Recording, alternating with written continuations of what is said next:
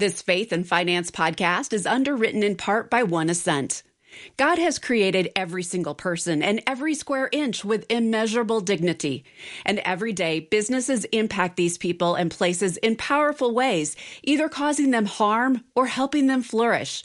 Our trusted sponsor, One Ascent, exists to help investors consider who a business impacts and how they're impacted. More than likely, your values inspire why you invest, whether it's to provide for your family, put your kids through college, or prepare for the next stage of life. One Ascent believes your values can also inspire how you invest by directing your investment capital into companies that positively impact the world. Whether you invest on your own or work with an advisor, One Ascent's comprehensive values aligned solutions seek to help you do well by doing good. To explore a new way of investing that aligns with your values, visit oneascent.com. Click on Analyze My Investments on the homepage to tailor your portfolio to what truly matters to you.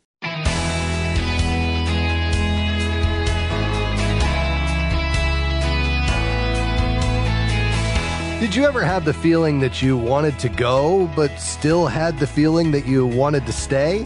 Hi, I'm Rob West. That's a lyric from a popular song of the 1940s, but inaccurately describes how many investors feel these days about the market. Should they stay or should they go? I'll talk about that with Cole Pearson today, and then it's on to your calls at 800 525 7000. That's 800 525 7000. This is Faith and Finance, biblical wisdom for your financial decisions. Well, it's a delight to have Cole Pearson with us today. He's president of investment solutions at One Ascent, which is a family of companies in the faith based investing space and an underwriter of this program. Cole, great to have you with us. Thanks for having me, Rob. Cole, we get asked a lot, should I get out of the stock market? That's probably because of fear of recession and, of course, all of the volatility we've experienced as of late. So, how do you answer that? Well, Rob, the question, should I get out, implies you have to answer another question. When do I get back in, right? That's right. So uh, in, in, times like these, there's a, a, great quote to remember. Investing is about time in the market, not timing the market. Mm, uh. You know, one of the most powerful tools that can help investors combat fear and emotional decision making, which is certainly uh, one of the things that we see in the marketplace today, is to have a philosophy or maybe yeah. some guiding principles that are actually determined ahead of time. That's that good. helps you make decisions when uh, fear and emotions take over. So for us at One Ascent, we use three overarching principles, and I'm happy to share those. They're, the first would be values-based. Hmm. We believe that God created us to be thoughtful stewards. And so as we're stewarding what we uh, believe to be his assets, shouldn't we think about aligning those with companies that bless people instead of causing harm? So that's a guiding principle. Yeah. Number two is, is globally diversified. You know, uh, diversification predates the stock market. It's often talked about uh, in modern portfolio theory, but Ecclesiastes uh, 11.2 actually says, divide your portion among seven or eight, for you know not what calamity may come. So one of our principles to remember is to diversify. Yeah. The third principle that we use at One Ascent is long term. We find that, you know, given time, maintaining that long-term perspective is key. We believe that investors who can talk with their advisor, uh, talk with other counselors, uh, who choose the right allocation and can stay the course ultimately are the ones who find the most success. Mm. There was a, a study uh, that JP Morgan did a few years ago that actually found that the average investor underperforms a moderate portfolio by 3% per year over 20 years. So to put hmm. that into some dollar terms, if you started with $100,000 over 20 years, you would have missed out on 125,000 of growth. So a wow. difference of 78%. And that's largely because the average investor makes below average decisions, right? You've got a 50-50 hmm. chance to get out at the right time and also to get in at the right time. So when you take those two 50-50 decisions, both of which are a coin flip, you've got a 25% chance of success. If you're thinking about when to get out or should I get out, you also need to think about the long-term implication of that of when I get back in. Hope that makes sense. It really does. And I think that's really helpful. And I love those overarching principles because if the purpose of money is to accomplish a set of goals, money being a tool, those goals need to be first informed by our values, right? And so I love that you start there, but then you add to this, uh, the idea of diversification, but that long time horizon and really thinking long term, Cole, is essential to really having the staying power in these difficult difficult times, right? Absolutely. That's right. Yeah, so uh, we're going to continue to unpack this just around the corner. The question that is on most folks' minds is what about a recession? Are we going to have one? And if most economists think we will, what can we do to recession proof our portfolio?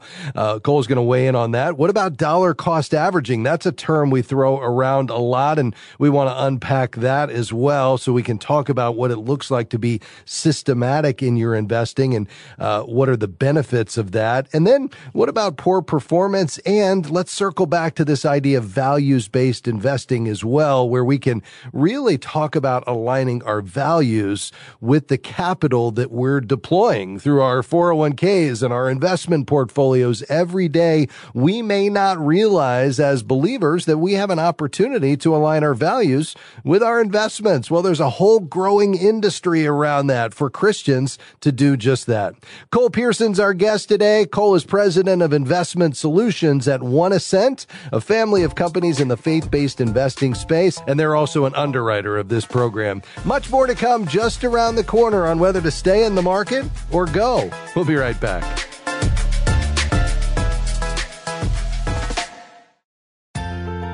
We are grateful for support from One Ascent Investments on the Faith and Finance program. They manage a comprehensive suite of value based investment strategies designed to help Christian investors live aligned with what they value most. One Ascent believes that if your values inspire the way you live, they should also inspire the way you invest. This can be a unique form of worship. More information is available at investments.oneascent.com. That web address is investments.oneascent.com absolutely free. We know you've learned to be suspicious of those words, but really, you can get biblical financial wisdom delivered to your inbox each week absolutely free.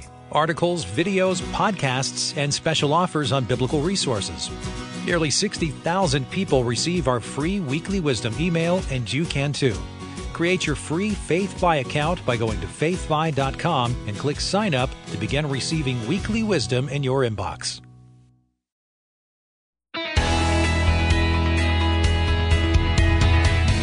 Delighted to have you with us today on Faith and Finance. Joining me today, Cole Pearson, President of Investment Solutions at One Ascent, a family of companies in the faith-based investing space and an underwriter of this program. We're talking today about staying in the market or getting out? It's a question that a lot of our listeners have been asking as of late. And uh, just before the break, Cole gave us a really helpful process to think about our investing with three overarching principles, namely being values based, being globally diversified, and staying focused on the long term as really the guiding principles so that we don't try to time the market because we know the data says that's a losing proposition. Uh, Cole, as we think about investing right now, of course, there's talk of a recession. So, first question would be Should investors be concerned about that? And number two, uh, on the heels of that, can anything be done to, in a sense, recession proof your portfolio? Well, recessions are, are a fact of life. Uh, they, they come and go. That's part of the rhythm of, of the capital markets. Uh, and so no portfolio is recession proof but there are certainly things that you can do to make your portfolio recession friendly, perhaps. And, and I'd uh, reference back to the, the principles, right? Remember Ecclesiastes, diversification is key. So here are some things that you might be thinking through now uh, based on what our team is seeing in the markets. You might ask this of yourself or your advisor if you have one. One would be, do I have sufficient international exposure? Uh, a lot of times as U.S.-based investors, we, we tend to have what's called home bias. We think about and invest in the things that we know. And so the past decade saw U.S. stocks outperform international by an average of about 6% per year. So that home bias worked well, but things move in cycles, right? Um, mean reversion is what's called the law of gravity in investing. And so uh, valuation is one of the primary determinants of long-term performance right? Just like in shopping, what we pay for, the price we buy it for today impacts the long-term uh, outcome. So valuation today in international stocks, they're much less expensive than U.S. stocks. So we hmm. need to think about that. Do we have enough exposure there to international stocks? Another would be, uh, am I investing in alternatives or non-traditional assets? That could be things like gold or commodities or hedging strategies, all of which help minimize volatility. You know, one of the biggest risks that we face often as investors is ourselves. Mm. And so the fact that we get fearful and make emotional decisions, anything that helps us minimize volatility or smooth out that ride and the experience that we have with our portfolios, those are all things that help us stay invested. So two things that I would ask again today to think about recession and to make sure you're you're set up appropriately is do you have the right international exposure and are you using alternatives or non-traditional assets to help minimize volatility? Yeah, and that's a key idea, uh, Cole, because often we think about diversification in investing as just stocks and bonds. And obviously that's important, but we can go beyond that. What types of stocks you're saying, including international, but even uh, going beyond those two asset classes into others is a way to be further diversified, right? That's right. Those are just tools. Yeah. Ideally, we like to invest in companies. We like to see those businesses grow and bless people as they grow uh, with their intrinsic business and the way the products and services that they sell. But as investors, we can also use all the tools at our disposal. And so there are other, as you mentioned, other asset classes and things we can do uh, to better protect uh, those portfolios. Yeah. What are some of the benefits, if we can call them that, of investing in a bear market because of what we refer to often as dollar cost averaging?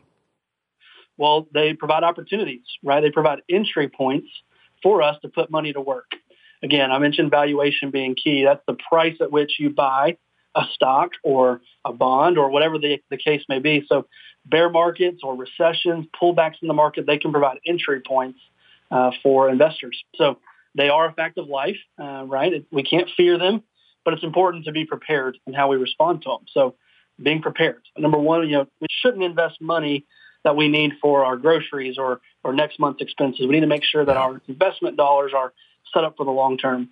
Uh, Mike Tyson said famously one time that everyone has a plan until you get punched in the mouth. Uh, and so yeah. that's what a, a, bear market or recession can feel like. We've certainly right. experienced that in 2022.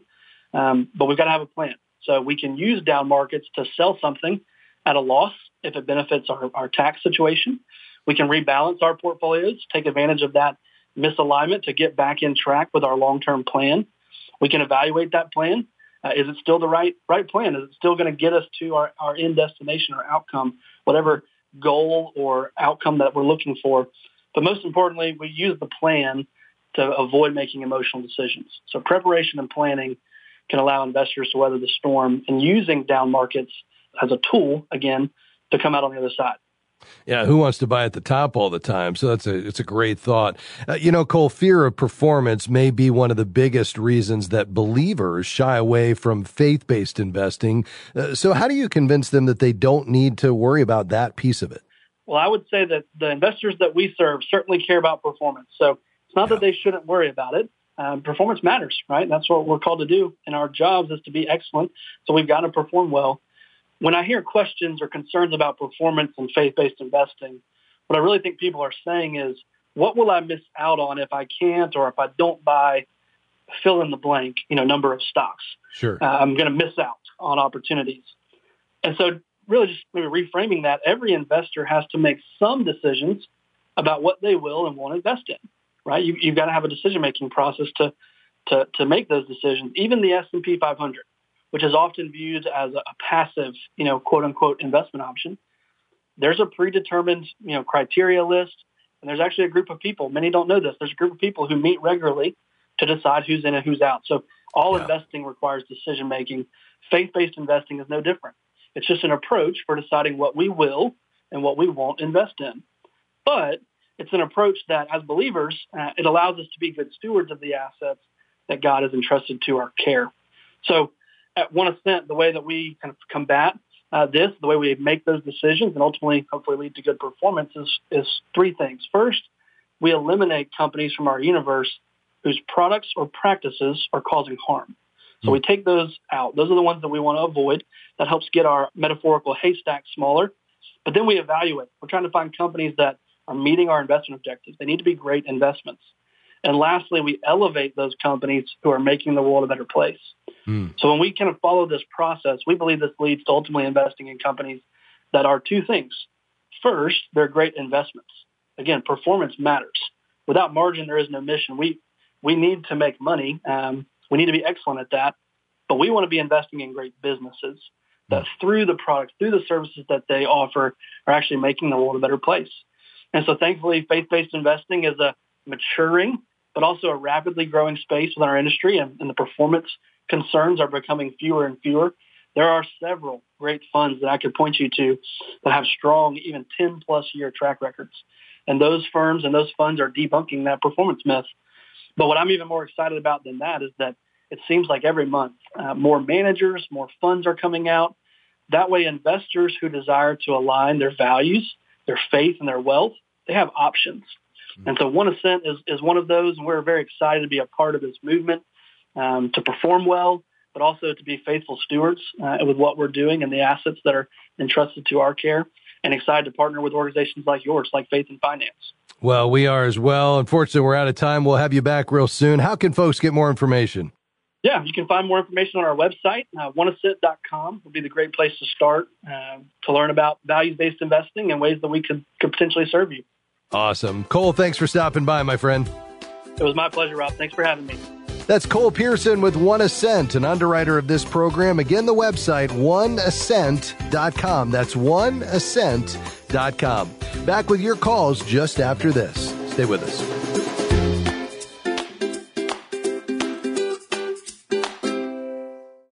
Do you feel like your hands are tied with debt, preventing you from serving God? If you have credit card debt, Christian credit counselors can help. Through our debt management program, we can get you out of credit card debt about 80% faster while honoring your debt in full.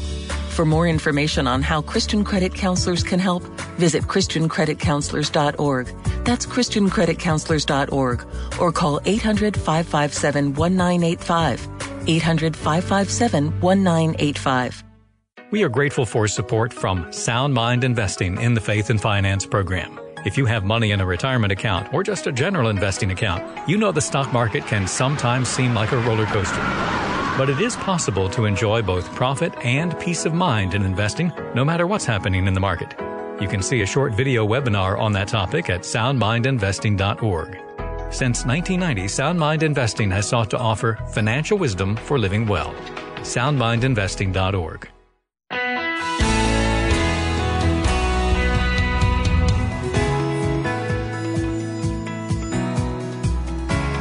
Welcome back to Faith and Finance. I'm your host, Rob West. The number to call is 800 525 7000. I'm looking forward to hearing from you as we take your calls and questions from across the country. In fact, let's head to South Florida. Hi, Yvette. Thanks for calling today. Go ahead. I have a traditional IRA, and it's with Vanguard. And what I'd like to know is I found out that they're heavily into ESG and investing my money in things that I don't necessarily want them to invest it in. So I want to know if you have any recommendations or if I can take the money and do something else more profitable with it. Yeah, uh, Yvette, thanks for that question. So, uh, there's obviously multiple custodians you could use for this account. Um, what do you have there? Do you have uh, an IRA or a taxable account? What what type of account do you have with Vanguard? It's just an IRA, and it's thirty four thousand dollars. Okay. And what is it invested in? Is it actually in Vanguard funds or is it in something else? It's in Vanguard funds. Okay. All right. Yeah. So I think one of the things you could do would be open an IRA at another institution. For perhaps Fidelity would be a great one that's low cost. You'd have access to just about any mutual fund you could imagine. I think mutual fund investing is a great way to go when it uh, comes to managing a sum uh, of around what you're talking about, about $30,000, because you're going to get good broad diversification among lots of investments, but inside one investment product, which just makes it very simple. If you open that account at Fidelity, let's say, the IRA, and then you just call Vanguard and tell them you'd like to transfer your account and you need that paperwork, um, or you could initiate that through Fidelity and they could request that the account be, would be transferred. In either case, it would end up in your new Fidelity IRA. That's not a taxable event because you're not taking a distribution. You're just transferring the same account to another institution. And then at that point, it would probably come over in the form of, well, you could either transfer it with the Vanguard funds in place